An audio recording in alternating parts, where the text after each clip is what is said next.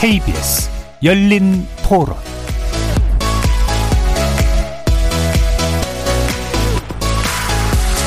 안녕하십니까. KBS 열린토론 정준희입니다. 비트코인은 우리가 알고 있는 경제와 다르게 가고 있는 모습도 있기 때문에 곧 빠질 거라고 생각하고 있고, 어떻게 보면 약간 허상? 당분간은 이 기조는 유지는 하겠지만 제도적으로나 아니면은 뭐 어떤 사회적인 인식의 변화라든가 그런 것들이 수반되지 않는다고 하면은 일장춘몽처럼 끝나지 않을까. 어쨌든 지금은 강하게 가고 있으니까 저 같으면 투자할 것 같은데요.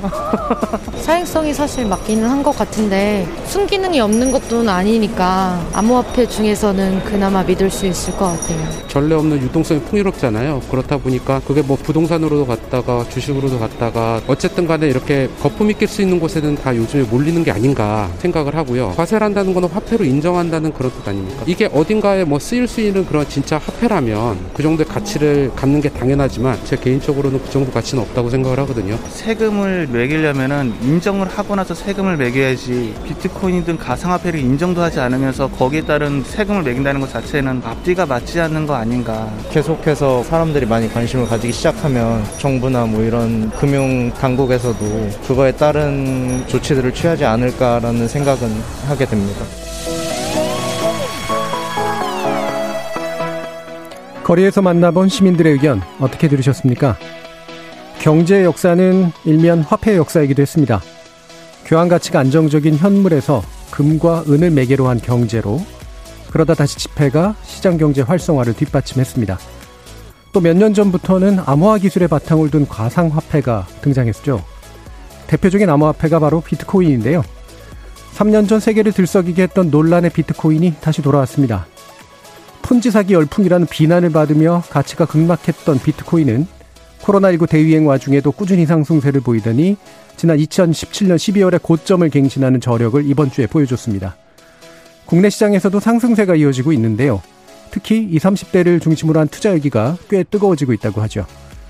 오늘 KBS 열린 토론에서는 역대 최고가를 기록한 암호화폐 비트코인이 다시 불어올린 열풍, 그걸 뒷받침하는 힘은 무엇이고 3년 전과 무엇이 같거나 다른지, 암호화폐를 보는 시각은 또 어떻게 달라졌는지 차분히 짚어보면서 암호화폐의 미래에 대해서도 다각도로 조망해보는 시간 마련했습니다. KBS 열린 토론은 여러분이 주인공입니다. 문자로 참여하실 분은 샵9730 누르시고 의견 남겨주십시오. 단문은 50원, 장문은 100원의 정보 이용료가 붙습니다. KBS 모바일 콩, 트위터 계정 KBS 오픈, 그리고 유튜브를 통해서도 무료로 참여하실 수 있습니다. 날카로운 의견과 뜨거운 참여 기다리겠습니다. KBS 열린 토론 지금부터 출발합니다. 살아있습니다. 토론이 살아있습니다. 살아있는 토론, KBS 열린 토론. 토론은 라디오가 진짜입니다. 진짜 토론, KBS 열린 토론.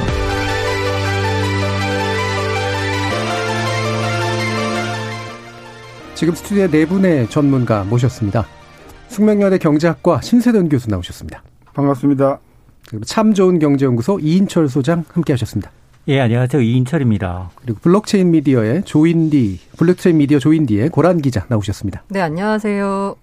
그다음 SK증권의 한대훈 연구원 나오셨습니다. 예, 안녕하세요. 청취자 여러분들도 다양한 의견 부탁드리겠습니다. 자, 비트코인, 암호화된 가상화폐의 거의 핵심이라고 볼 수 있는 건데요. 이 열풍이 다시 불고 있다라고 하는 건데, 이 열풍이라는 건 일단은 이제 가격이 이제 다시 급격히 상승세를 보이면서 아까도 말씀드렸던 것처럼 전고점을 이제 갱신한 이제 그런 상태라고 하는 거죠. 일단 이런 부분에 대해서 어떻게 체감하고 계시는지, 또 어떻게 바라보고 계시는지 네 분 말씀 먼저 듣고 시작하겠습니다. 신세돈 교수님 어떠신가요? 네, 암호화폐 전반에 대한 열풍이라고 보기는 어렵고, 그중에서도 이제 대장이라고 할 만한 비트코인에 대한 지금 열풍이 제가 들어오기 전에 통계를 보니까 11월 이후서부터 굉장히 빠른 속도로 급속히 올라왔어요. 그러니까 한 달 정도가 아직 채 안 되는 현상이라서 이것이 이제 열풍이냐, 그 부분은 우리가 조금 짚어봐야 되겠고, 어느 만큼 체감하고 있는가. 최근 한 2, 3일 동안 언론에서 비트코인 가격이 2천만 원을 넘었었다. 이 정도로만 제가 느끼고 있어서 예. 별로 체감은 못했습니다. 예, 직접 투자는 안 하시고요. 네, 안 합니다. 자, 이제 최근에 아주 최근에 나타난 현상이고 특히 가격 위주, 가격의 급격한 상승 위주의 현상이고 그걸 언론을 통해서 이제 가격 위주로 좀 일단 느껴지고 있는데 이게 사회 구조적인 문제라든가 뭐 전반적인 경제 현상으로 아직까지는 좀 바라봐지진 않는다. 이제 이런 말씀을 주셨네요. 이인철 소장님은 어떠세요? 열린 토론에서 다시 암호화폐를 주제로 했다는 게 네. 이슈가 되고 있긴 하구나. 저희 PD님이 투자하셨는지 잘 모르겠습니다만. 아닙니다. 전혀 아닙니다. 자, 그 정도로 저는 뭐 여러 가지 여기 뭐 전문 기자분도 있고 이제 뭐 투자은행에서 이 부분에 대해서 연구하시는 분도 있지만 뭐 최근에 가격 급등에 대해서는 여러 가지 뭐 원인은 거의 뭐 대동소이하게 나오고 있지만 지금 주목할 건 과거와는 좀 달리 모든 자산이 다 뛰고 있다. 네, 자산 전반이. 네. 그러니까 뭐 주식도 뛰고 부동산도 뛰고 암호화폐도 뛰고 또 국내적으로 보면 채권 가격, 원화 가치까지 다 뛰고 있는 상황이 굉장히 좀 이례적이다. 예. 정상적인 경제 상황도 아님에도 불구하고 시중에 돈이 많이 풀리고 코로나19로 전 세계가 이제 유동성을 공급하는 와중에 이게 출구 전략보다는 앞으로 더 투입돼야 될 돈이 더 많다라는 믿음 때문에 자산 가치 버블이 형성되는 와중에 예. 그 와중에 주식보다도 비교적 변동성이 더 크고 투기적 자본들, 이른바 이제 큰손들, 큰손들이 이쪽 시장으로 좀 옮겨가는 그런 흐름이 나타나고 있는 게 아닌가라는 생각이 듭니다. 결과적으로 유동성이 이제 과잉 풍부하게 된 조건이 결국 투자처를 계속 찾는 거다라는 말씀이시네요. 그러면 비트코인 외에도 다른 가상화폐가 또 같이 덩달아 올라갈 가능성도 좀 있다고 보세요? 이게 순환매예요. 그리고 돈의 힘이 무서운 게 유동성. 오늘 아마 공교롭게도 종합주가지수가 2,700선에 육박합니다. 예. 오늘 2,000 아까 보니까 696으로 마감한 것 같아요. 처음이잖아요. 사상 뭐 사흘 연속 사상 최고가를 갈아치우고 있는데 전문가들은 사실은 뭐 앞에 나오 계십니다만 이게 뒷북이에요, 사실은 좀. 전문가들조차도 이렇게 시장이 강할 줄은 몰랐어요. 네, 코로나19라는 변수를 제외하고도 정확하게 1년 전 증권 전문가들의 코스피 상단 최고가 봤더니 2,480입니다. 그러니까 이게 예측의 범위를 좀 넘어섰다. 네. 이게 돈의 힘은 관성의 법칙이 있어요. 굉장히 버블을 지금 9시 뉴스에 나오고 열린 토론에서 가상화폐를 얘기하지만 이게 여기가 고점이 아닐 수 있어요. 좀 더 갈 수는 있다. 근데 터지는 순간 이건 대응의 영역이에요. 주식은 안전장치가 있어요. 네. 30% 넘게 되면 사이드카가 된다든가 전체 선물시장 대비해서 5% 넘게 되면 각각의 안전장치가 있어서 과열을 시키는 장치가 있지만 이 암호화폐는 거래소도 제각각이고요. 전 세계 수천 개의 코인이 있어요. 수천 개의 코인 가운데 지금 대장주인 비트코인만 전고점을 넘어섰을 뿐이지 나머지 알트코인이라고 하는 잡코인은 전고점에 반토막도 안 구한 것들이 많습니다. 네네. 그러다 보니까 돈이 더 이제 풀린다는 가정하에 이게 순환매로 다른 잡코인으로 이제 순환매가 나타날 수는 있지만 근데 이제 이게 정말로 빠지기 시작하면 대응이 잘 안 되는 부분이기 때문에 굉장히 위험하다라고 저는 생각을 합니다. 예, 기존 어떤 투자 대상과는 좀 다르고 불안정한 측면 아마 뒤에서도 좀 더 얘기해 주실 수 있을 것 같습니다. 자, 그럼 고란 기자님은 어떻게 보시고 있나요? 네, 제가 블록체인 미디어라고 하는데 주로 그 암호화폐 디지털 자산 시장과 관련된 그 뉴스를 주로 다루는 미디어고요. 조인디라는 것 자체가. 그러다 보니까 최근에 원래 투자하고 계시던 분들이 관심이 많아진 건 맞습니다. 그런데 우리가 열풍이라고 할 때는요. 단순히 가격이 올랐다고 해서 열풍이라는 말을 붙이는 게 아니라 사회 문화적인 현상이 돼야 되거든요. 예. 근데 지금을 보면 2017년 말, 2018년 초에 벌어졌던 사회적인 현상은 나타나지 않고 있습니다. 제가 보는 이유는요. 이 비트코인 말고도 아까 비트코인 변동성 말씀하셨는데요. 최근 이 올 하반기에 나타난 비트코인의 변동성은 나스닥보다도 작습니다. 예. 그런 정도로 뭐 이 소위 대박 꿈을 노리는 분들이 이미 주식시장에서 많이 동학개미라는 이름으로 해서 이미 사회 현상이 나타나고 있었거든요. 그래서 그때와 같은 열풍은 아니고 다만 가격이 그중에서도 특히 전체 암호화폐 시장의 60% 점유율을 차지하고 있는 비트코인이 전고점을 뚫었기 때문에 아마 언론이 관심을 가지면서 지금 이 시간에도 주제로 다루는 것 같고요. 그리고 제 그 전고점을 뚫었다니까 좀 의아해 하시는 분들이 있는 것 같아요. 아니 내가 기억하기로는 비트코인 가격이 2,800만 원까지 간 것 같은데 지금 기준으로 보자면 국내에서 2,100만 원 선에 거래가 되고 있거든요. 네. 여기서 말하는 전고점이라고 하는 건 달러 기준 가격이고요. 네. 당시 우리나라에서는 이른바 김치 프리미엄이라는 게 붙어서 해외보다 더 비싸게 거래됐습니다. 그래서 국내 기준으로는 전고점을 뚫지 못했지만 해외 기준으로는 전고점을 뚫은 상황입니다. 예, 알겠습니다. 지금 전반적인 이제 사회적 어떤 아마 3년 전하고 지금하고 이제 비교해 보는 그런 측면을 뒤에서 좀 더 얘기하겠지만 일단은 이제 역시 최근 현상에 그리고 아직은 과거의 3년하고 전반적으로 비교하기 좀 이른 그런 측면이 있다고 이제 보시는 건 비슷하네요. 한대훈 연구원님 어떠신가요? 예, 저도 생각이 좀 비슷한데요. 그러니까 사실 비트코인 열풍은 2016에서 2017년에 불었던 게 맞는 것 같아요. 그때는 저희가 이제 TV 프로그램에서도 이제 뭐 시사 프로그램이나 뭐 토론 프로그램에서 이제 많이 다뤘었죠.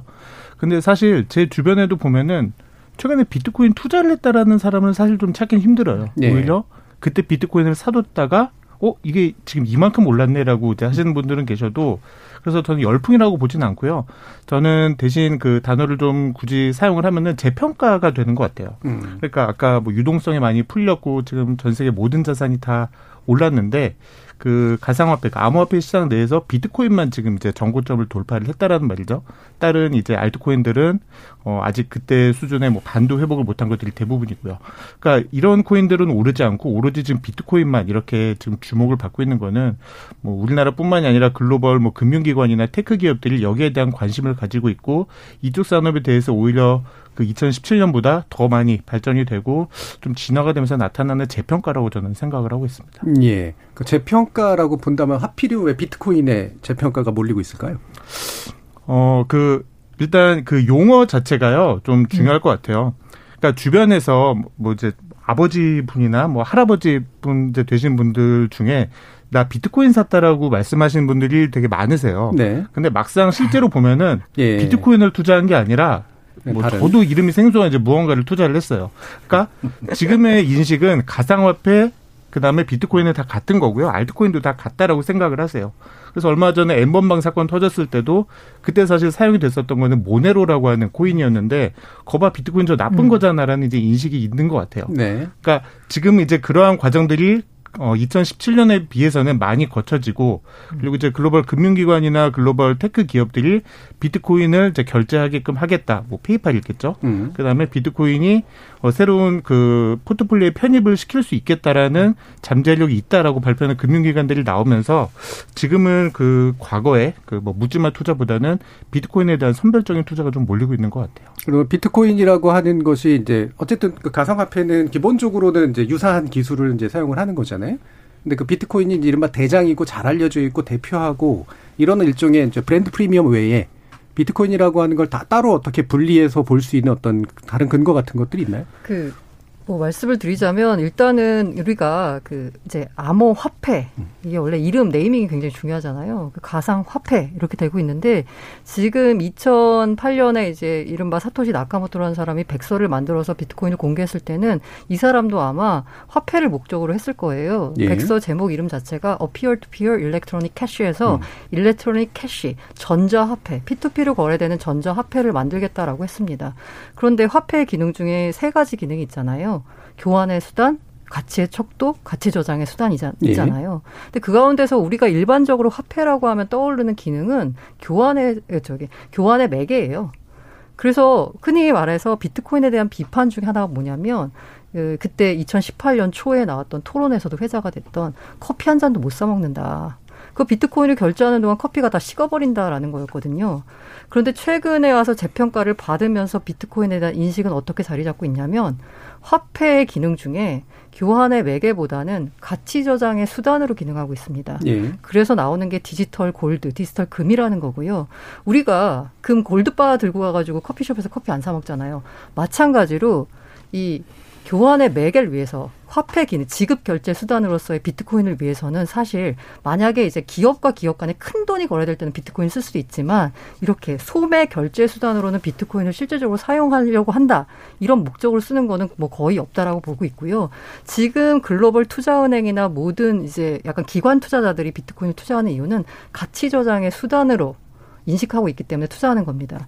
우리가 다 암호화폐라고 다 똑같을 거라고 보지만 비트코인은 일단 가치 저장의 수단으로 자리매김을 했고 이미 글로벌 투자원에 투자하고 있는 상황이고요. 그 외에 알트코인들이라고 하는 거예요.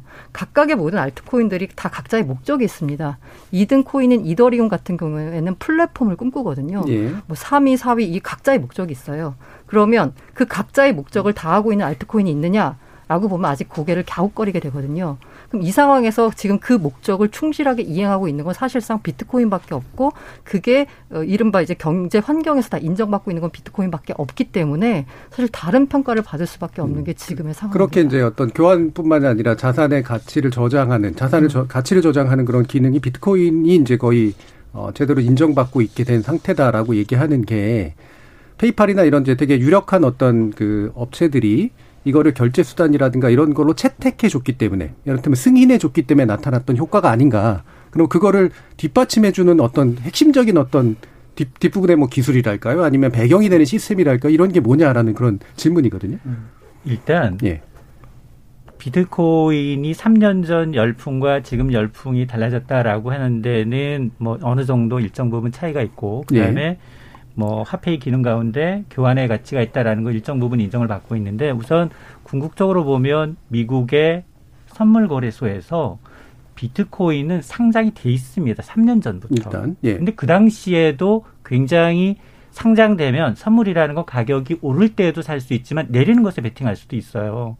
시카고나 뉴욕 상품 거래소에서 비트코인은 거래가 되고 있어요. 우리도 금이 거래되고 있지. 금, 은, 구리, 동 다 거래가 되잖아요. 근데 비트코인만 돼 있는 거예요, 지금. 미국에서. 네. 그러니까 투자 자산으로 인정을 하고 있는 겁니다. 그러면서 과거에는 얘기했던 것처럼 개인의 투자로 인해서 약간 버블적 성격이 있었다면 지금 기관으로 넘어가면서 네.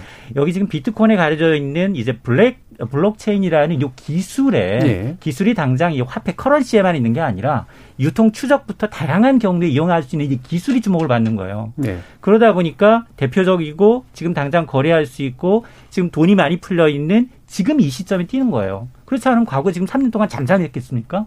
그런 가치는 똑같은데 네. 대신에 제한적인 게 뭐냐. 화폐라는 건 유통량이 제한되면 안 되잖아요. 근데 이건 2200만 개 딱 제한이 돼 있어요.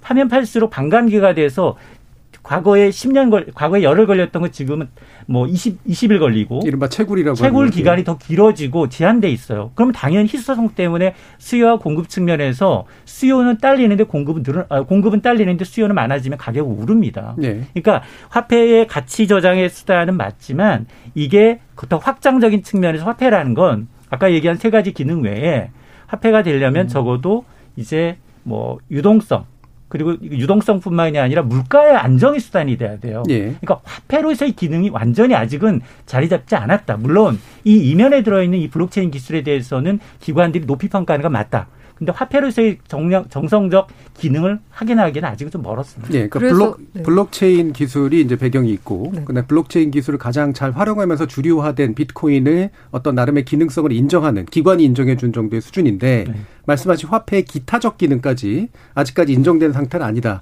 뭐 일단 신세돈 교수님도 한번 말씀 주시죠. 그 아까 가치의 수단이다라고 해서 이것 때문에 이제 뭐 비트코인이 굉장히 매력적이다라고 하는 말씀을 하셨는데 그 가치가 통화로서의 화폐로서의 기능을 가지려면 그 가치가 매우 안정적이어야 네. 돼요. 근데 이 비트코인은 그러지 못해요. 네. 이놈의 가치가 뭐 하루 사이에도 그냥 수십 퍼센트 등락을 하잖아요. 네. 그래서 화폐로서의 기능은 없다 이게. 어느 정도 예측성이 있어야 되는데. 그 아까 네. 가치의 수단으로서의 화폐의 기능이 아까 세 번째라고 했는데 그 기능은 없다. 네. 저는 이 비트코인의 가장 중요한 핵심은요. 거래를 감출 수 있는 기능. 이게 이제 그게 블록체인 기술 아닌가요? 네. 이 블록체인 기능으로 인해서 거래가 어떻게 되는지를 숨길 수 있는 기능을 갖고 있는 거예요. 네. 이것이 비트코인의 가장 중요한 장점이기 때문에 통화당국이나 국가에서는 이 기능을 허용하는 것이 국가의 어떤 관리에 보탬이 되는가, 이 문제 때문에 굉장히 고민을 많이 했고, 모든 중앙은행은 그런 기능이라고 하면 자체적으로 개발한 자체적으로의 어떤 그런 전자화폐 또는 암호화폐가 아니면 허용하지 않는다라고 하는 입장으로 저는 계속 갈 거라고 봐요. 예. 그러면 그런 어떤 정부의 공식적인 어떤 그런 통화 수단으로서 인정을 받지 못하고 거래가 된다고 하면 기껏 해봐야 이제 뭐 페이팔이나 여러 가지 사거래 수단 기능에서 이제 활용하는 정도일 텐데, 그것으로서는 저는 이게 한계가 분명히 있다고 봐서, 예. 정리하면 이것이 그렇게 가격이 급등하는 것은 상당히 근거가 없는 것이다. 네. 예. 그러니까 실물 경제하고 연동성이나 이런 것들이. 적어도 통화당국의, 예. 입장에서 봤을 때 이것을 공식적인 화폐로 인정하기에는 가능성이 저는 10%도 없다고, 예. 봅니다. 지금 이제 약간은 본질적인 이제 한번 얘기됐던 본질적인 차이, 네. 보시는 시각의 차이가 이제 잘 드러난 것 같은데요. 결국은 이런 이제 그 블록체인 기술을 활용한 가상화폐가 탈중앙화를 목적으로 하기 때문에 중앙은행과의 병립이라고 하는 것이 근본적으로 불가능한 측면들이 있지 않습니까? 그것의 상대적 기능이라는 게 또 거기에 있는 거기도 하고. 자, 고란 기자님, 이 부분에 대해서, 네. 다른 생각이 좀 있으신 것 같은데. 다시 한번 말씀드리지만 화폐, 아까 말한 교환의 매개로 출발했는지 모르겠지만 지금 현재로서는 화폐라고 부르긴 어렵고요. 자산입니다. 자산. 그렇죠. 네. 그래서 금처럼 그냥 투자할 수 있는 자산인 거예요. 그러면 금처럼 가치는 어디서 나오느냐라고 물어보면 금의 가치는 어디서 나오냐라고 또 물어볼 수 있는 거죠. 결국 어떤 자산의 가치는 그 자산이 가치가 있냐 없냐라고 믿는 사람들의 신뢰에서 오는 겁니다. 네. 지금 3년 전과 비교했을 때 사람들의 신뢰가 쌓인 상황이고요. 그 신뢰에 이렇게 바로 나타날 수 있는 증거가 뭐냐면 글로벌 기관 투자자들이 이미 투자를 시작하고 있다는 점이죠. 그런 측면에서요, 저도 비트코인이 화폐, 우리가 일상적으로 쓰는 화폐 기능을 할 거라고는 보지 않습니다. 투자 자산의 성격으로만 기능을 한 거고요. 정부가 인정을 하고 말고 차원은 이미 아까 이인철 소장님이 말씀하셨듯이 이미 CME 거래소에서 거래가 되고 있는 상황입니다. SEC가 공인한 벡트라는 거래소에서 그 국가, 미국에 있는 규제 당국이 규제하는 거래소에서 이미 비트코인 선물이 거래되고 있는 상황인 거고요. 화폐 측면에서 접근하는 건 좀 맞지 않다라고 보고 있고요. 아까 이제 화폐 세 가지 기능 중에 이미 두 가지를 충족하고 있다라는 말씀을 주셔서, 네네. 예, 그래서 지금 얘기가 왔다 갔다 했잖아요. 충족을, 예. 하고 있지만 지금 현재 쓰이는 상황은 자산의 측면으로서 기능하고 있다. 투자, 예. 자산의 하나다. 금과 비슷한 성격이다라고 보시면 될 것 같고요. 예. 그 추적 가능한 부분에 대해 있어서 이게 뭔가 감출 수 있다라는 말씀을 하셨는데요. 요거에 대해서 약간만 조금 설명을 드리자면, 사실 익명성과 가명성은 다른 문제입니다.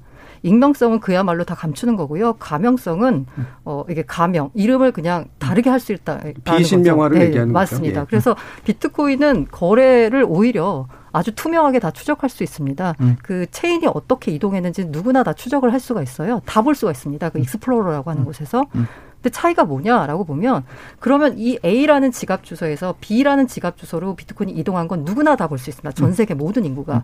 그런데 A의 지갑 주인이 누구고 B의 지갑 주인이, 네. 누군지는 알 수가 없는 거. 이게 그 우려하는 바거든요. 똑같은 거죠. 그게. 하지만 그 A라는 지갑이 만약에 비트코인으로만 있는 게 아니라 결과적으로는 현물 경제에서 뭔가 쓰이려면 이거를 현금화하는 법정화폐로 바꾸는 과정이 필요하거든요.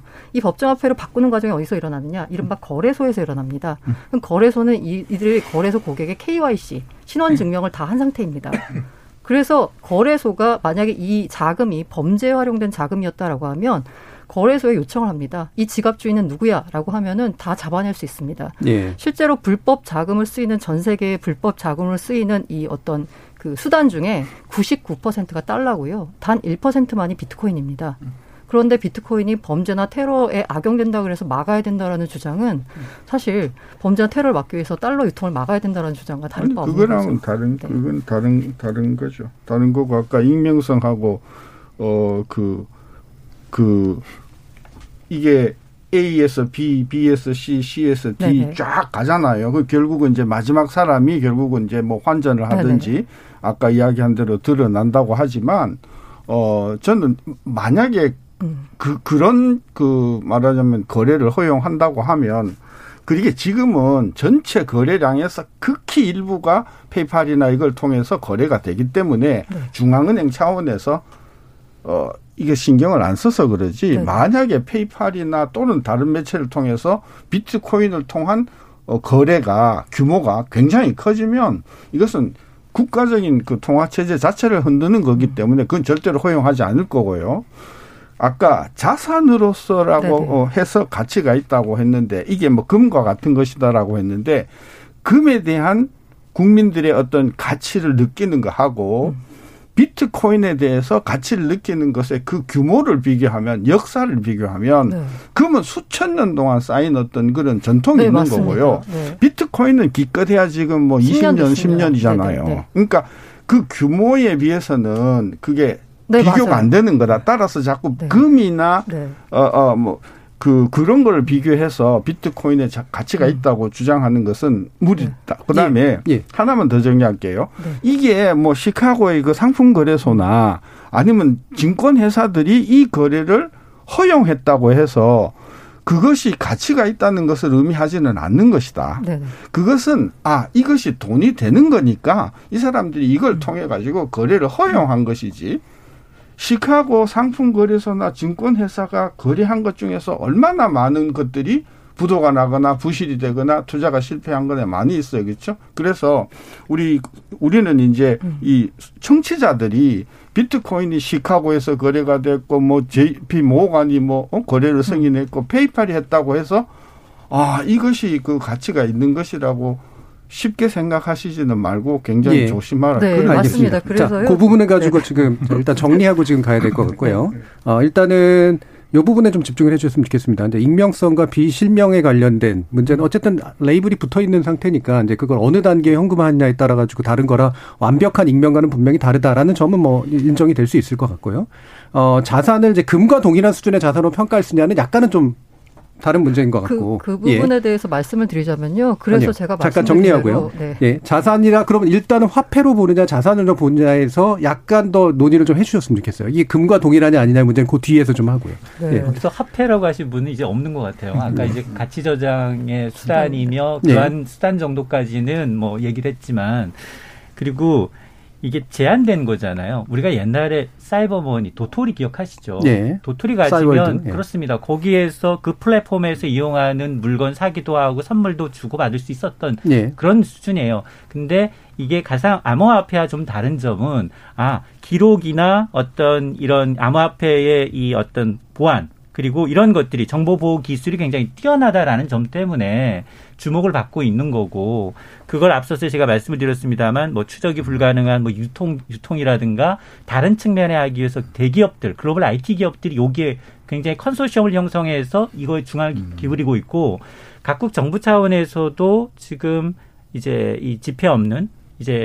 없는 사회를 추구하면서 유럽 각국에서는 시도를 하고 있었던 상황이었는데 때마침 이런 보안 기술이 유통이나 이제 이런 위변조가 불가능한 정보가 있다면 접목시키는 건 어떻겠냐 이런 논의 과정이 있었었는데 이게 등장한 겁니다. 그런데 문제는 뭐냐 이게 처음부터 앞서서 이제 비트코인의 경우에는 총량이 정해져 있고 갈수록 어렵게 되어 있고 그러다 보니 지금 유동성을 움직이고 있는 헤지펀드들이에요 기관 투자가들이. 헤지펀드는 시카고 상업거래소에는 영원도 팔 수 있습니다. 영원도 3개월 후에 이 가격이 오를 거냐 내릴 거냐를 두고서 보이지 않는 상품을 갖고서 돈놀이하는 장소예요. 실제로 팔리진 않고 있죠. 아닙니다. 그러니까 그럴 정도로 그러니까 투기적 상품이지만 이게 서비스 산업의 어떤 부가가치를 창출한다는 측면에서 넣은 거예요. 그러니까 지금 이게 뭐 물물 교환의 수단이며 굉장히 일본에서는 세금도 낼 수 있고요. 앞서 말씀하셨던 것처럼 가서 어느 국가에 가면은 일부 지방법원에서는 화폐 가치를 인정하는 데도 사실은 있어요. 프랑스 같은 경우에 일부 지방법원이 있습니다. 그럼에도 불구하고 굉장히 제한적이고 절대 불특정 다수들이 다 인정하는 게 아니기 때문에 가치 저장의 수단으로 금과 비교하는 것도 사실은 맞지는 않다. 자산의 측면에 있어서요. 제가 그 부분에 있어서 드리고 싶은 말씀이요. 아까 그 가치가 어디서 나오느냐, 믿는 사람이 얼마나 되느냐에서 나온다고 해서 단다고 말씀을 드렸잖아요. 지금 현재 비트코인의 시가총액 금의 3.7%밖에 안 됩니다. 그 얘기는 무슨 얘기냐면 비트코인이 가치가 있다라고 믿는 사람이 그 정도밖에 안 되는 거예요. 그래서 지금 현재 비트코인이 가치가 있다라고 믿는 사람은 그 정도 가격이 뭐 싼지 비싼지에 대한 평가가 있을 거고, 가치가 없다라고 믿는 사람은 당연히 이건 투기고 버블이고라고 생각하는 건 너무나 당연한 것 같고요. 예. 다만 제가 드리고 싶은 말씀은 그렇게 믿는 사람이 금에 비해서는 금의 역사보다도 짧고 금에 비해서 전 세계적으로 믿는 사람이 없기 때문에 현재 금 시가총액의 3.7%에 불과하다라는 말씀을 드리고요. 네. 제가 계속 얘기를 하면서 사실 잠깐 깜빡한 게 있는데요. 제가 이렇게 말씀드리는 건 저는 가치가 있다라고 믿고 있기 때문에 사실 투자를 하고 있습니다. 제가 투자를 하고 있기 때문에 약간 긍정적인 방향으로 말씀을 드린다는 점, 이 예. 점은 좀 염두를 해두셨으면 합니다. 예. 이해관계 충돌을 대비한 선언이셨습니다. 예. 한대훈 연구원도 말씀 주시죠. 예, 사실 저도 처음에 이 네이밍을 잘했어야 되는데 가상화폐라고 하다 보니까 너무 화폐에만 맞춰져 있는 것 같아요. 근데 저는 이제 이 말씀을 드리고 싶어요. 그러니까 사실 금이랑 비교하면 비트코인은 금이 아니라고 하는 게 어떻게 보면 당연하죠. 그러니까 네. 수천 년의 역사, 그리고 금과 비교할 수 없는 수준이다. 네. 이제 10년밖에 되지 않았는데 이걸 비교하는 건 어불성설이고, 근데 또 역으로 생각을 해보면 태어난 지 이제 막 10년 된 애가 금이랑 비견된다라는 거를 오히려 좀 평가를 해줄 수 있을 것 같고요. 네. 사실 이 디지털 금이라는 거를 뭐 우리나라나 뭐 저희가 먼저 했었던 얘기가 아니라요. 미국의 금융기관들이 맨 처음에 했어요. 근데 미국의 금융기관들은 왜 이런 얘기를 했었냐면은 금이 역사가 굉장히 길잖아요. 근데 사실 예전에 영국이나 미국이나 보면 근본이자를 택했었지만 결국에 부채가 늘어나고 했을 때 근본이자를 폐지를 했었습니다. 그래서 이제 닉슨이 1971년에 그 불태환 선언을 했죠. 그리고 이제 그 이후의 금 차트를 사실 보면은 제가 연도랑 가격을 빼놓고 이렇게 차트를 보여주면요. 비트코인 차트라고 믿는 분들이 굉장히 많으세요. 그러니까 71년부터 금 차트를 그려보시면은 불태환 선언 이후에 73년부터. 변동성이 꽤 심하다. 예. 많이 올라갔고요. 그 다음에 두 번째로 변동성이 올라간 게 2000년 이후였습니다. 그때는 왜 올라갔었냐면은 금에 대해서 이제 좋다라는 걸 다 알지만 이게 투자 상품으로 본격화 들어온 게 2000년 초반이었어요.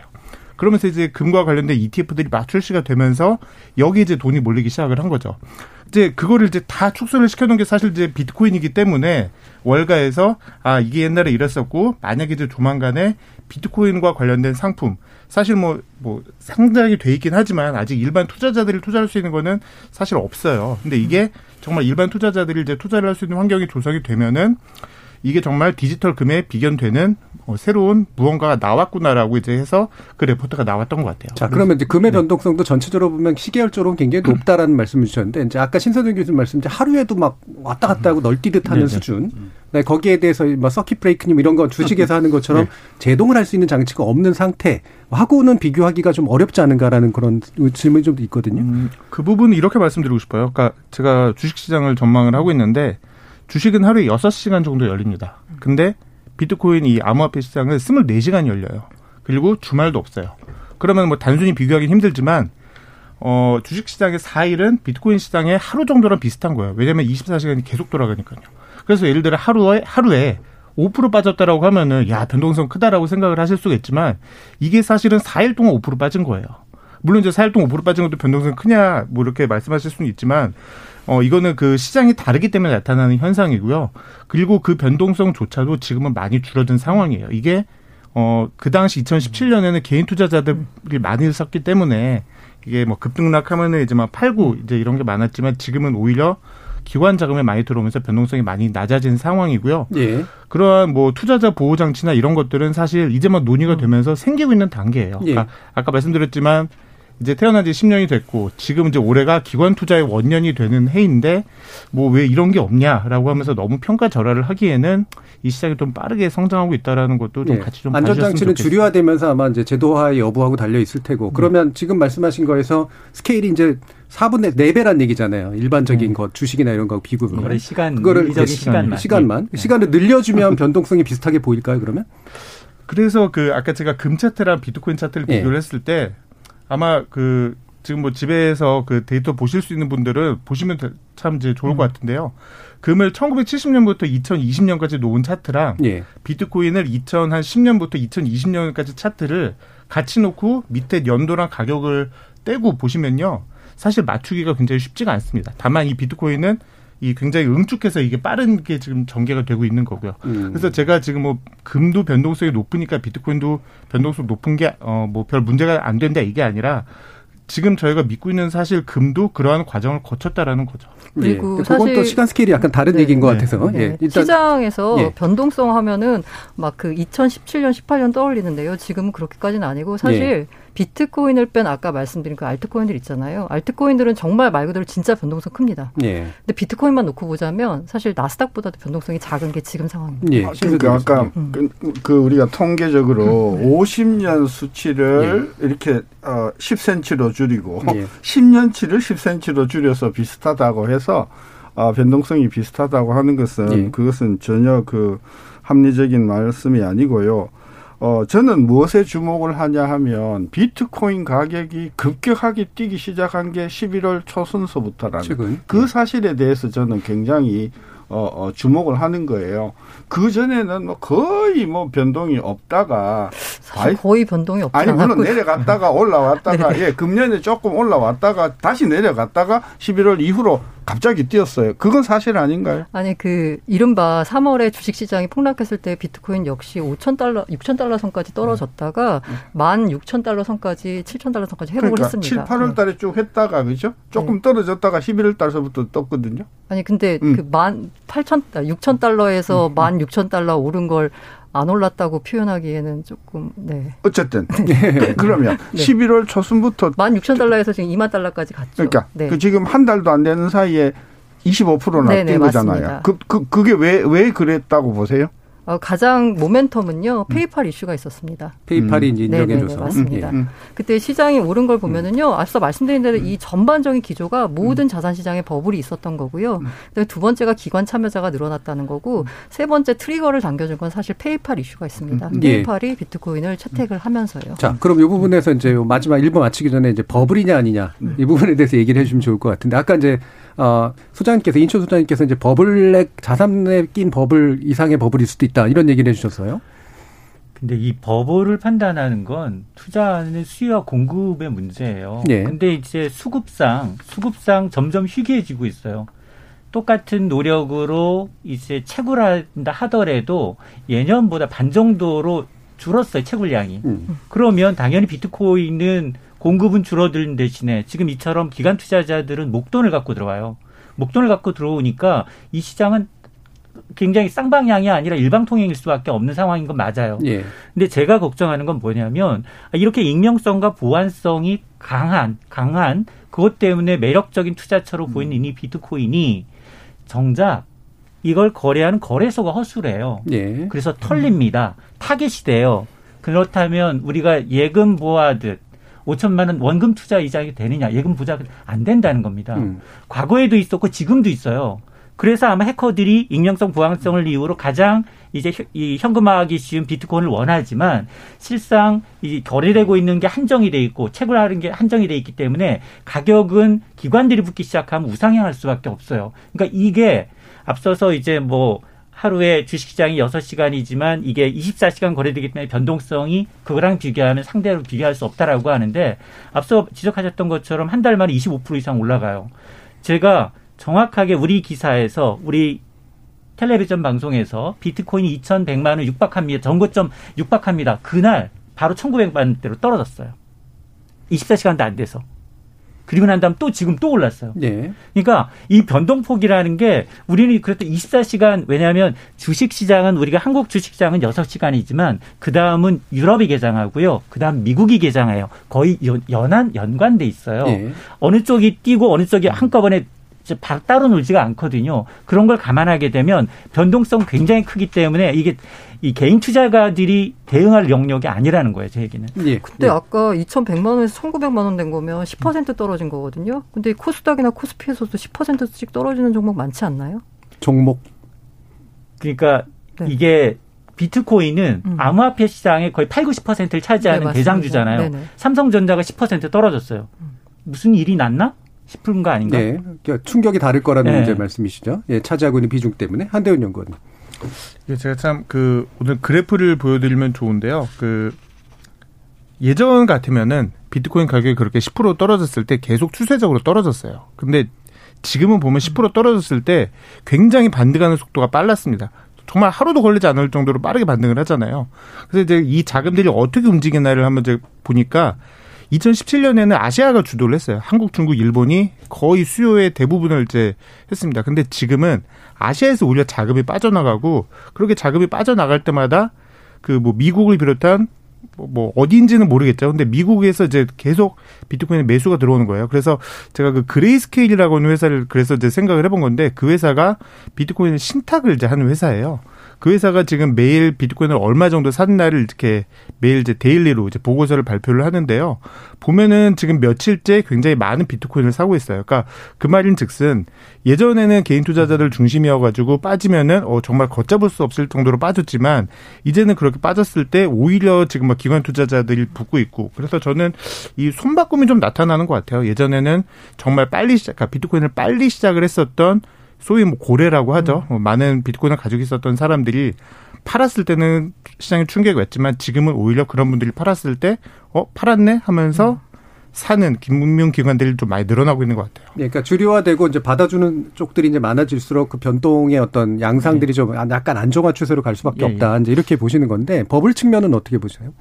그래서 저는 사실 그 아직 버블인지 아닌지에 대해서는 잘 모르겠습니다. 왜냐면은 사실은 뭐 누구나 잘 모르죠. 네. 그렇죠. 왜냐면 사실 저도 비트코인을 뭐 상대적으로 좀 굉장히 뭐 낙관적으로 보고, 저도 뭐 투자도 해봤었고 그러기 때문에 좀 그쪽으로 좀 바이어스가 됐을 수 있기 때문에 좀 조심스러운데요.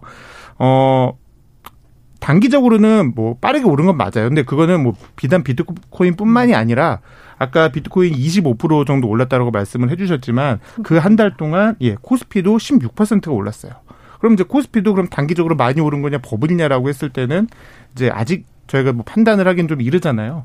그래서 비트코인 역시도 지금 단기간에 빠르게 오른 거는 맞다. 근데 이게 그 나중에 몇 년 뒤에 얼마가 될지는 모르겠지만, 그때 봤을 때 이게 지금 버블이라고 판단을 하긴 좀 이른 것 같아요. 그래서 단기간에 많이 오른 거 맞는 것 같습니다. 네네. 버블에 관련해서 뭐 간단하게만 한 번씩 언급. 저는 한 가지만 지적해야죠. 기관 투자가가 주도하고 있다는 게 저는 굉장히 조금 불안해요. 왜요? 네. 예.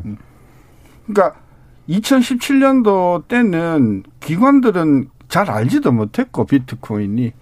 그리고 저게 저렇게 일반 그 2030들한테 광풍을 끼는구나 전혀 생각을 못했었는데, 한번 거품이 딱 꺼지고 나서 보니까 야, 이것만큼 확실한 돈 되는 사업이 없구나 싶어서 저는 들어온 것이라고 보기 때문에, 기관들이 주도적으로 시장을 만들면서 치고 빠지고 하는 것들을 우리가 너무 많이 봐왔기 때문에, 저는 기관들이 들어왔다는 것이 더더욱 개인 투자가의 희생을 저는 노리고 들어오는 가능성이 크다고 보는 오히려 겁니다. 고란 기자님.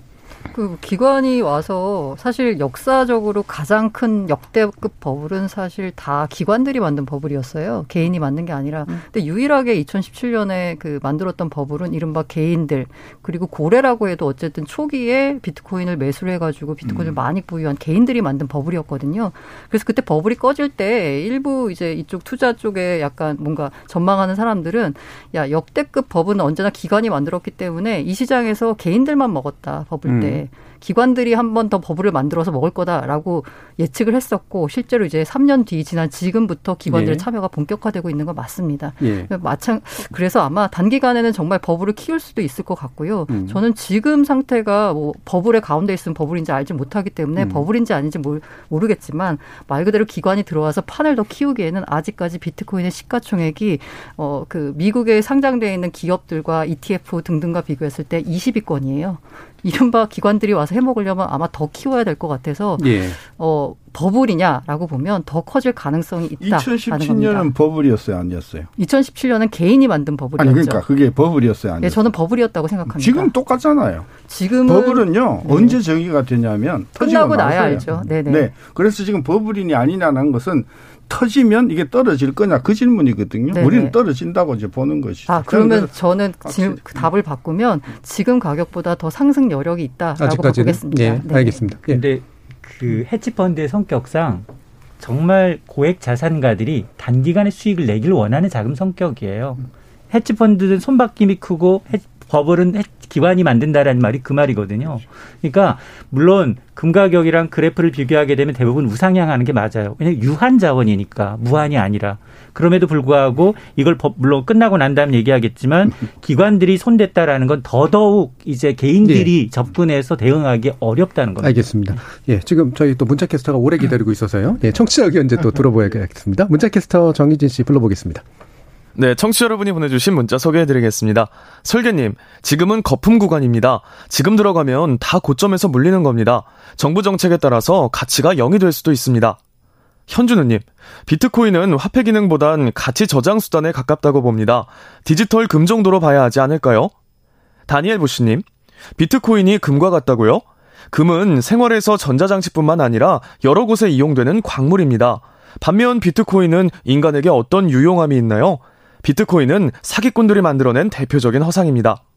세상만지고님, 거품일 때는 거품인지를 모릅니다. 만약 지금 투자하고 싶다면 빚은 내지 말고 자기 돈으로 해야 합니다. 안 그러면 후유증이 큽니다. 핑거스타일 에이블님, 아무리 투자 대상이라고 포장해도 좋은 투자 대상이라고 할 수는 없지 않을까요? 많은 사람들이 화폐로 사용이 가능할 것이라는 희망을 가지고 투자했을 것으로 생각되는데 그 가능성은 제가 보기에 매우 낮아 보입니다. 죄민세용기슈님, 출연하신 패널 모두에게 각자의 자산을 비트코인으로 바꿀 수 있는지 물어본다면 아마 다 싫어하실 겁니다. 모든 통화의 기능은 자국민의 통제 기능입니다. 비트코인은 그게 빠져 있습니다. 그것이 바로 어느 정부도 인정하지 못하는 이유입니다 해주셨고요. 이알리님, 멀지 않은 미래에는 기축통화가 힘이 없어질 겁니다.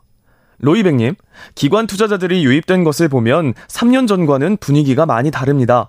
그리고 화폐라는 표현은 시대 흐름에 맞지 않습니다. 그냥 투자 대상으로 보면 됩니다 해주셨네요.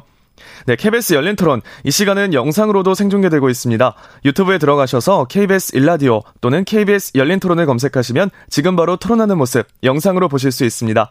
지금 방송을 듣고 계신 청취자 모두가 시민 논객입니다. 계속해서 청취자 여러분들의 날카로운 시선과 의견 보내주세요. 지금까지 문자캐스터 정희진이었습니다. 토론이 세상을 바꿀 수는 없습니다. 하지만 토론 없이 바꿀 수 있는 세상은 어디에도 없습니다.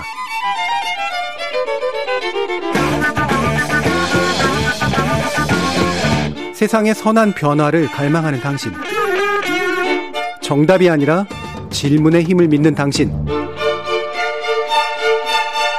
우리 KBS 열린 토론에서 만납시다.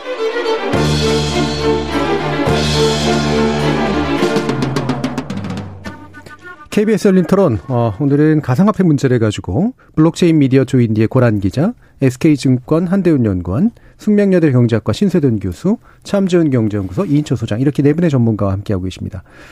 자, 아까 이제 고란 기자님께서 가치가 있다고 믿는 사람들이 만드는 어떤 이제 자산적 성격에 대해서 얘기해 주셨고, 개인적으로 이제 가치를 믿는다라는 표현을 해 주셨어요.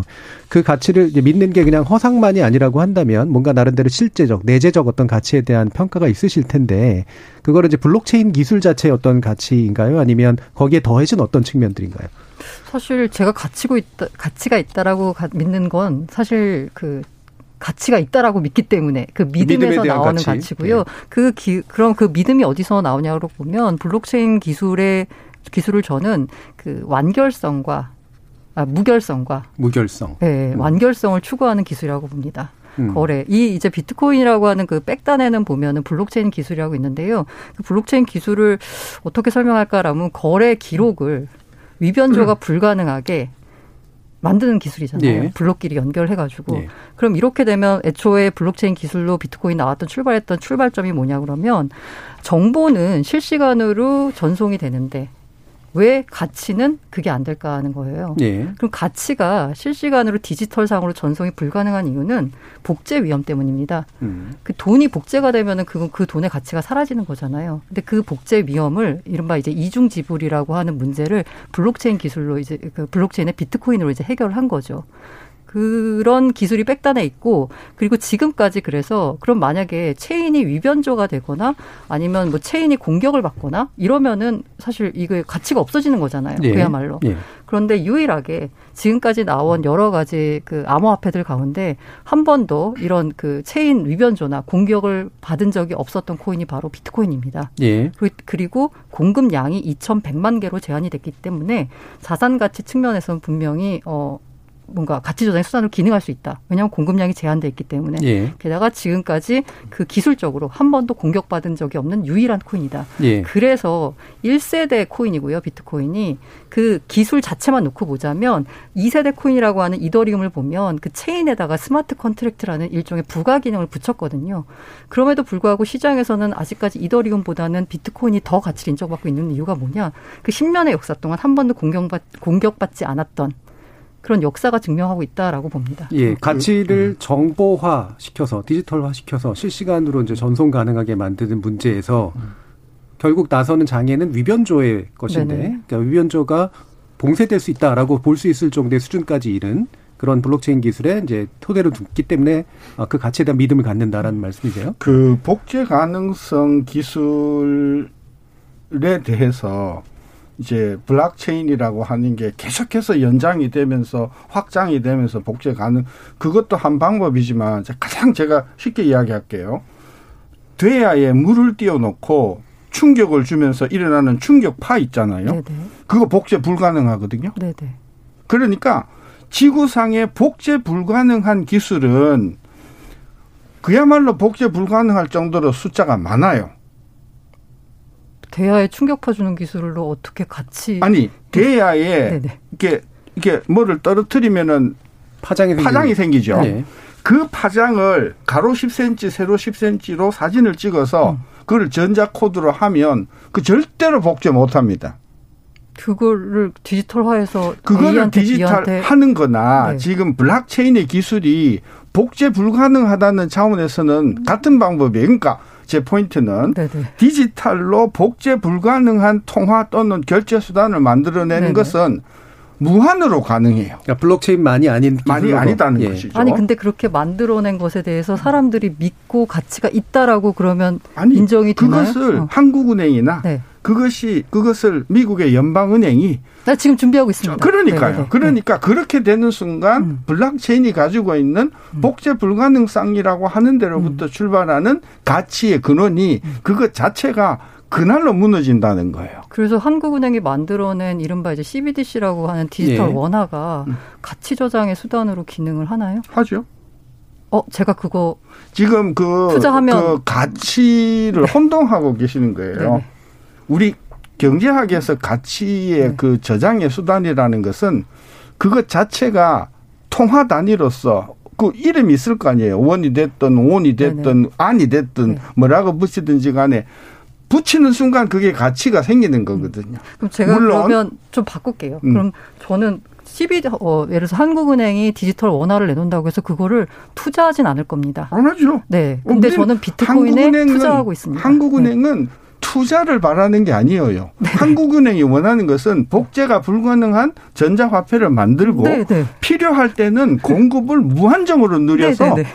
근데 지금 그 비트코인이나 네. 이런 그 크립토커런시는 네. 공급이 아주 제한되어 있고요. 네, 네, 네. 그다음에 가격이 올라가잖아요. 그래서 제가 한번 거꾸로 물어볼게요. 네, 네. 급여를 예를 들어서 모 회사의 주식으로 100주를 준다. 받으시겠어요? 회사의 주식으로 주는 급여를 제가 왜 받나요? 안 받지요? 네. 그럼 근데 구체적으로 이야기할게요. 네. SK증권의 주식을 200주를 급여로 준다. 그거 받으실 거예요? 급여를 주는 걸 제가 왜 주식으로 받나요? 아니. 네. 안 받잖아요. 네네. 그 왜 안 받죠? 아니 급여는 제가 화폐로 받아야 되는 거잖아요. 아니 그러니까 네. 지금 우리가 가치의 저장 수단이라고 이야기를 제가 화폐로 받잖아요. 그래서 만약에 SK증권이 그 올라갈 것 같다라고 하면 저는 SK증권 그 주식을 바로 사죠. 그거예요. 네. 바로 그거예요. 네. 가격이 올라갈 것 같으면은 얼씨구나 하고 받죠. 근데 가격이 내려간다 하면은 그걸 내가 왜 받아 하죠. 지금 SK증권 주식이 올라가는지 내려가는지를 우리가 알아요, 몰라요? 자, 이 부분은 예, 화폐냐 자산이냐의 문제로 다시 또 이제 돌아가는 측면들이 좀 있어서요. 예. 이게 논점이 다른 네, 게 네, 맞아요. 지금 비트코인은 민간 기업이 발행한 거고 말씀하신 이제 코인의 경우에 한국 중앙은행이 네네. 보관하는 거예요. 비트코인이 손실됐어. 민간 업체가 보상 안 해주지만 화폐, 중앙은행이 발행한 가상화폐든 뭐 코인이든 간에 훼손됐다 그러면 당연히 보증하고 해주는 거잖아요. 맞아요. 이 얘기의 논점이 다른 거고 여기서 중요한 건 크게 세 가지예요. 버블이냐 안 버블이냐부터 시작을 해서 지금 대리냐는 앞으로 여기 지금 국가 각국 정부의 규제가 여기 다 들어가요. 민간이 이 시장을 너무 키웠기 때문에 커졌기 때문에 미국은 지금 이미 세금 부과하고 있고요. 우리도 2022년부터 세금을 부과합니다. 기타 자산으로 분류해서 250만 초과의 이득에 대해서는 물어야 돼, 양도세를. 그리고 또 하나가 뭐냐면 지금은 사실은 중국 같은 경우에는 중앙정부 차원에서도 기축통화를 미국 달러화를 누리기 위해서 이 부분에 공을 들이고 있지만 정작 민간이 하고 있는 거래에서는 못하게 막고 있어요. 그래서 중국인들은 해외 거래소 내지는 홍콩 거래소를 통해서 거래를 하고 있습니다. 또 하나가 또 뭐냐면 이게 그 아마도 이제 이런 것들이 아마 돈의 어떤 그 적일 수 있는데 정부 규제 그리고 아까 얘기한 저기처럼 암호화폐나 이 기타 중앙은행이 직접적으로 민간과 이제 이 좋은 기술을 이제 협업을 해서 나중에 정말 화폐 없는 지폐 없는 사회 돈이 없는 사회를 가기 위해서 중앙정부가 발행하지 않는 한 이 논란은 끊임없이 계속될 겁니다. 자 결국에는 이제 혹시 결국 지금의 논점은 그러니까 그 화폐로서의 기능을 결국 인정받기 위해서는 중앙정부 내지 이제 중앙은행이 결국은 백업을 해주느냐 이제 그런 차이는 문제가 결정적이다. 결국 경제학의 시각에서 이제 그럴 수밖에 없잖아요. 그래서 이 부분으로 이제 가는 것 같은데 참 SK 증권 얘기가 자꾸 나와서요. 예를 든다고. 예, 네. 이 부분 어떻게 보세요? 그 이게 참 꺼지지 않는 논란일 것 같아요. 그러니까 비트코인을 어떻게 보느냐 그리고 이게 정말 뭐 없어지느냐 있어지느냐 뭐 이런 문제는 계속 이제. 끊이지 않는 논란일 것 같은데, 근데 아까 이제 앞에서 뭐 규제도 말씀을 해주셨잖아요. 근데 저는 세금 부과하는 거 차라리 저는 찬성하는 쪽이에요. 그러니까 블록체인 업계에 계신 분들, 그 다음에 이 흔히 말하는 뭐 가상화폐 쪽에 이제 종사하시는 분들이 2016년, 17년부터 계속했었던 얘기는 규제를 하지 말아달라는 얘기가 아니라 빨리 제도화를 해달라는 거였어요. 그러니까 지금까지도 아직 구체적인 그러니까 쉽게 말하면 게임의 룰이 없어요. 그러다 보니까 이거를 해야 되는 건지. 하지 말아야 되는 건지에 대한 룰조차도 없었죠. 근데 만약에 이게 정말로 사기고 그랬으면 정부에서 못하게 막아버리면 돼요. 예. 그럼 굉장히 심플한데 지금 그 4년의 기간 동안 정부의 움직임은 그때 2018년에 기억하시겠지만 그때는 뭐 거래소 폐쇄한다라고 얘기했었는데 지금 그런 얘기가 없어지고 오히려 세금 부과 쪽으로 지금 맞춰져 있고요. 그리고 미국이나 이런 뭐 자금 세탁 방지 기구에서도 이건 투자자 보호를 해야 되니까 실명 인증을 하고 그 다음에 이 뭐 개인의 지갑이 정말로 올바르게 자금 출처가 사용이 됐는지에 대해서를 전통 금융기관에 준하는 수준으로 만들려고 지금 오히려 권고를 하고 있어요. 네. 그래서 이제 이런 걸 보면은 그 정부에서 이걸 못하게 막는 규제가 아니라 오히려 이거를 빨리 제도화 시켜가지고 하겠다라는 쪽으로 바뀌어 있는 것 같고요. 그래서 그 비트코인이 당연히 이제 이쪽 뭐 가상화폐 쪽에서 가장 큰 그 소위 말하는 대장이다 보니까 이게 지금 뭐 가장 많이 논란이 됐는데 사실 비트코인은 그 또 어떻게 보면 그 CBDC라고 하죠. CBDC와는 또 차이점이 있습니다. 그게 뭐냐면은 비트코인은 사실 이거를 발행하는 주체가 없어요. 그러니까 이게 민간 기업이 발행을 했다라고 생각을 하시는데 그렇기 때문에 이거는 어느 나라에서 개입을 할 수가 없는 거예요. 근데 이제 반면에 한국은행에서 CBDC를 개발을 하고 미국 연준에서 이제 디지털 달러를 예를 들어 개발을 하면은 이거는 컨트롤이 가능한 거죠. 그래서 이것에 대해서도 사실 뭐 개념에 대해서는 좀 다른 부분이 있는 것 같습니다. 알겠습니다. 지금 김종현님은 내년 3월 특금법이 시행된다면 비트코인도 제도권 안으로 들어왔음을 인정하는 거 아닌가요?라는 그런 의견 주셨고요. 구럭구럭님은 자산으로 인정 안 하지만 세금은 떼겠다는 게 우리의 정부 입장 아닌가요? 결국 인정할 수밖에 없을 겁니다라고 해서 결국 제도화될 거냐 말 거냐의 문제가 계속 관심들이 많이 있으신 것 같은데 그럼 방금 이제 한 연구원님께서 말씀 주신 것처럼 두 가지 제도화의 방식이 있잖아요. 그러니까 비트코인의 어떤 거래라든가 이런 것들을 주류화시키고 제도화시키는 그런 방식이 있고 CBDC라고 이제 말씀해 주신 중앙은행이 아예 이제 화폐를 디지털 가상화폐를 중앙은행의 것으로 발행하는 그런 방법이 있고 이 두 가지가 이제 동시에 좀 진행이 될 거라고 보시나요? 어떻습니까? 지금 뭐 이미 다 되고 있고요. 네. CBDC에 대해서는 지금 전 세계 각국의 중앙은행들이 다 연구를 하고 있고 아마 그 사실 전 세계적으로 제일 처음 디지털 화폐를 CBDC를 내놓은 것은 바하마입니다. 바하마가 샌드 달러를 11월 달에 내놨거든요. 예. 근데 사실 바하마가 뭐 이렇게 작은 나라니까 이게 의미가 없다고 보고, 의미 있는 나라에서 아마 가장 처음 나올 건 중국의 DCP라고 부른 디지털 위안화가 될 것 같고요. 예. 이거는 그냥 디지털 화폐 차원에서 진행되는 거고, 앞서 말씀드린 저는 비트코인에 대해를 제가 투자하는 이유는 자산 가치가 있다라고 보기 때문이거든요. 예. 그래서 이 비트코인의 그 제도화라는 말씀을 쓰셨는데, 이게 제도화라는 표현을 써도 될지 모르겠지만 이걸 하는 이유가 뭐냐면, 투자하는 사람들이 있잖아요. 그럼 이 제도화는 뭐냐? 투자자 보호예요.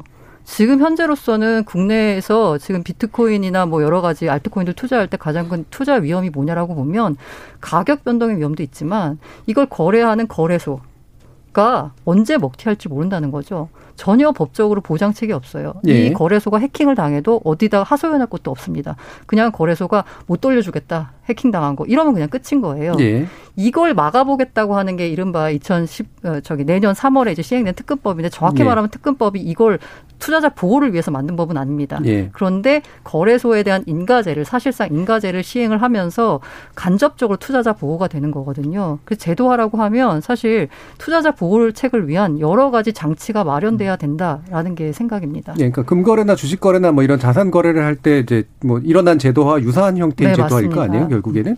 자, 이인철 소장님 어떻게 보세요?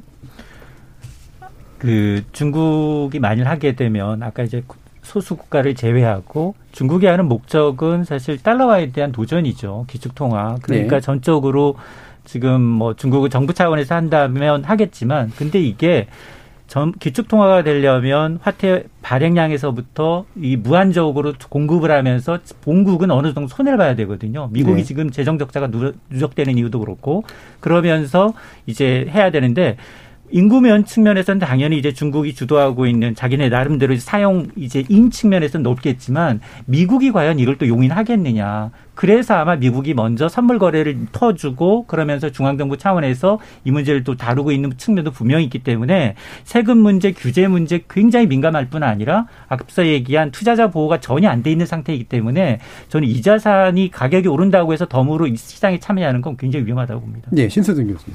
그 화폐가 아니다, 이게 분명해진 것 같고요. 이게 사실은 금과 같은 화폐가 될 거라는 기대를 가지고 가격이 폭등을 했었는데 예. 이제는 그 거의 그 화폐 기능이 아니라 이제 하나의 투자 대상으로서 정부가 또는 관계기관에서 투자자 보호를 해야 되고 하는 것은 전 당연한 일이다. 문제는 이게 긴 안목으로 봤을 때 금과 같은 가치를 계속해서 가지고 있을 것인가. 예.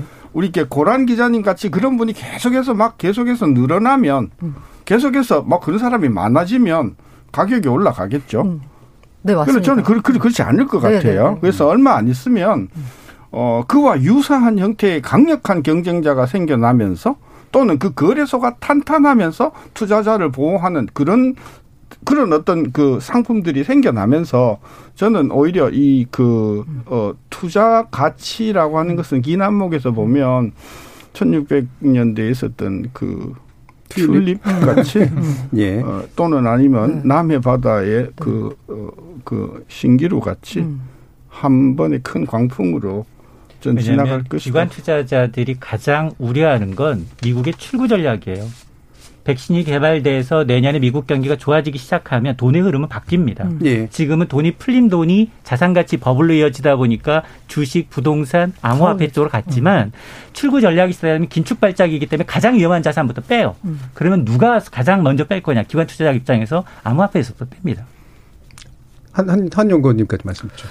저는 마지막에 그 말씀 드리고 싶어요. 그러니까 저희가 전통적인 시각에서 보면은 비트코인은 사면 안 됩니다. 근데 제가 어떻게 보면 밀레니얼 세대의 막차를 탔는데 밀레니얼 세대들이 생각하는 비트코인은 사실 좀 달라요. 그러니까 저희가 어렸을 때 아빠 친구분들이 용돈을 주시잖아요. 저는 어렸을 때 그냥 현금으로 받았던 것 같아요. 근데 생각을 해보면 그 현금을 제가 가지고 있다가 쓰는 경우도 있었지만, 대부분 엄마한테 많이 뺏기잖아요.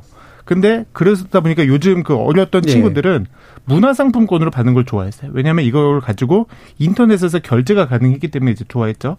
근데 지금 이제 이 친구들이 계속해서 성장을 하고 있는데, 이 친구들이 지금 전통적인 금이나 달러보다는 오히려 비트코인을 더 좋아한다라는 거죠. 그래서 지금 미국에 있는 금융기관들이 이 비트코인과 관련된 상품을 출시를 준비하는 이유가 사실은 이 밀레니얼 세대들이 여기에 대한 수요가 워낙에 많아요. 그러니까 지금 이 친구들은 아시겠지만 은행도 안 쓰고 은행을 가본 적도 없는 친구들이 굉장히 많아요. 그래서 앞으로는 이러한 현상들이 이제 더 가속화될 거고. 예. 그래서 향후에 밀레니얼 세대들이 주축이 되고 그 이후에 뭐 Z세대들이 주축이 됐을 때는 오히려 지금보다는 좀 다른 움직임이 나타날 것 같습니다. 그 밀레니얼 세대 때 막차란 표현을 쓰셨는데 첫차 같은데 막차신가요? 아, 예. 첫차. 예. 제가 첫차를 끊었습니다. 끝이라고 보기엔 좀 약간 연세가 있어 보이셔가지고. 하나만 제가 여쭤볼게요. 그 넥타이를 보면요. 네. 제가 한 50년, 60년 살다 보니까 요 넥타이가 몇 년 사이로 그 모양이 계속 바뀌더라고요. 좁아졌다, 넓어졌다, 뭐 그래요. 그래서 그때 딱 시점만 놓고 보면 굉장히 새로운 패션이다라고 생각하는데 한 30년 지나 놓고 보니까 이게 돌더라고요. 저는 그래서 밀레니얼 세대라고 뭐 대단히 다른 것은 아니고 조금 지나 놓고 보면 이 사람도 50대가 되고 60대가 되면 아, 그때 참 그런 광풍이 불었었지.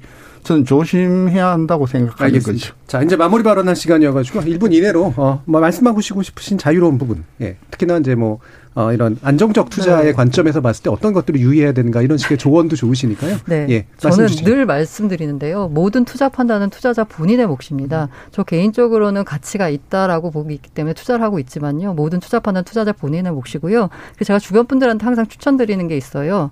적립식으로 분할 매수하라고요. 언제 가격 변동성이 아까 말씀하셨는데요. 떨어질 수도 있습니다. 하지만 적립식으로 투자하면 장기 우상향하는 자산이라고 믿는다면 적립식 투자를 추천드리고요. 가치가 없다면 당연히 접근하지 마셔야 될 게 맞습니다. 알겠습니다. 최경영의 경제쇼인 줄 알았습니다. 네, 신세돈 교수님. 다 좋고요. 본인의 책임에서 하에서 자산 가치를 믿고 투자하시는 것은 뭐 저는 바람직하다고 보는데 한 가지 꼭 해서는 안 될 일이 돈을 빌려서 하지는 마십시오. 돈을 빌려서 하지는 말아라. 예. 현재는 이게 투자보다는 투기성 자산에 가깝다. 예금자 보호 안 되고 그리고 보완성 강점이지만 거래소 털리면 보상받을 대비책이 없기 때문에 이걸 뭐 주식시장은 종목 보고서라도 있잖아요. 이건 보고서 자체가 없어요. 그러니까 미래가치수단 막연히 떠오르는 기술에 대한 이제 그런 청사진이기 때문에 그리고 이제 각국 규제, 돈의 흐름 이런 걸 좀 면밀히 봐서 이제 투자를 하시면 좋겠습니다. 그러면 약간 추가서 말씀 주시면 좋겠는 게 그러니까 주식이나 뭐 이런 것들은 어쨌든 기업가 내재 가치를 평가하는 거잖아요. 근데 굳이 말하면 금과 유사하다 하면은 그거는 이제 그냥 믿는 거고요. 그럼 어느 정도를 또 더 이렇게 들여다봐야 될까요? 저는 일단 가장 중요한 게 돈의 흐름이에요. 예. 돈의 흐름에서 기관 투자가든 저든 만에 하나 주식도 투자하고 있고 부동산도 투자하고 있고 완화화폐도 투자하고 있어요. 근데 금리가 중앙정부에서 뿌린 돈을 걷어들이기 시작한다면 가장 먼저 처분할 건 암호화폐. 예. 그리고 주식. 그다음 부동산 순으로 갈 것 같아요. 그러니까 그건 대부분의 사람들이 공통적으로 생각을 갖고 있다라고 저는 믿고 있기 때문에 이게 뭐 돈의 흐름도 있고 각국 규제도 있고 세금도 있고 굉장히 여러 가지 문제가 걸려 있거든요. 네. 이걸 좀 면밀히 좀 들여다봐야 됩니다. 투자할 때. 오히려 암호화폐를 둘러싼 주변의 맥락이나 환경을 보는 것이 더 필요하다라는 그런 말씀처럼 들리네요. 한대훈 연구원님. 저는 마지막으로 이 말씀을 드리고 싶어요. 항상 새로운 게 나올 때는 늘 저항도 많고요. 처음에 나왔을 때는 굉장히 논란도 많습니다. 그리고 저희가 이러한 새로운 것들이 나왔을 때 논란의 중심이 되는 거는, 그러니까 논란의 근거가 되는 거는 과거 이랬었다라는 것들이 항상 많았었고요. 사실 비트코인이 저도 2017년 끝나고 어떻게 보면 없어질 수도 있겠다라고 생각을 했는데, 그때 이제 미운 오리새끼였죠. 지금 약간 100조까지는 아니지만, 이렇게 100조로 부활을 하고 있는 이 시점에서 비트코인에 대해서 너무 그렇게 부정적으로만 생각을 안 하셨으면 좋겠습니다. 예, 알겠습니다. 자, 오늘 비트코인, 그리고 이제 블록체인 기술 등에 관련된 가상화폐 문제를 논의했는데요. 오늘 토론 함께 해주신 참 좋은 경제연구소 이인철 소장, 숙명여대 경제학과 신세돈 교수, 블록체인 미디어 조인디의 고란 기자, 그리고 SK증권의 한대훈 연구원, 네 분 모두 수고하셨습니다. 감사합니다. 네, 감사합니다. 네, 감사합니다.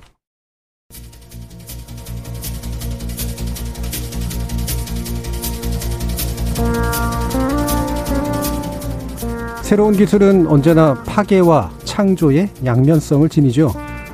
블록체인처럼 대단히 유용한 기술이 이른바 파괴적 혁신을 통해 의미 있는 사회구조의 변화를 이루는 데까지 갈 것이냐, 아니면 가상화폐를 둘러싼 이런 논쟁 속에서 그 일부의 희생이나 파괴만을 남긴 채 사라질 것이냐에 대해 우리 사회가 또 유의미하게 지켜봐야 될 순간인 것 같습니다. 오늘 토론 여기까지 진행하겠습니다. 지금까지 KBS 열린토론 정준이었습니다.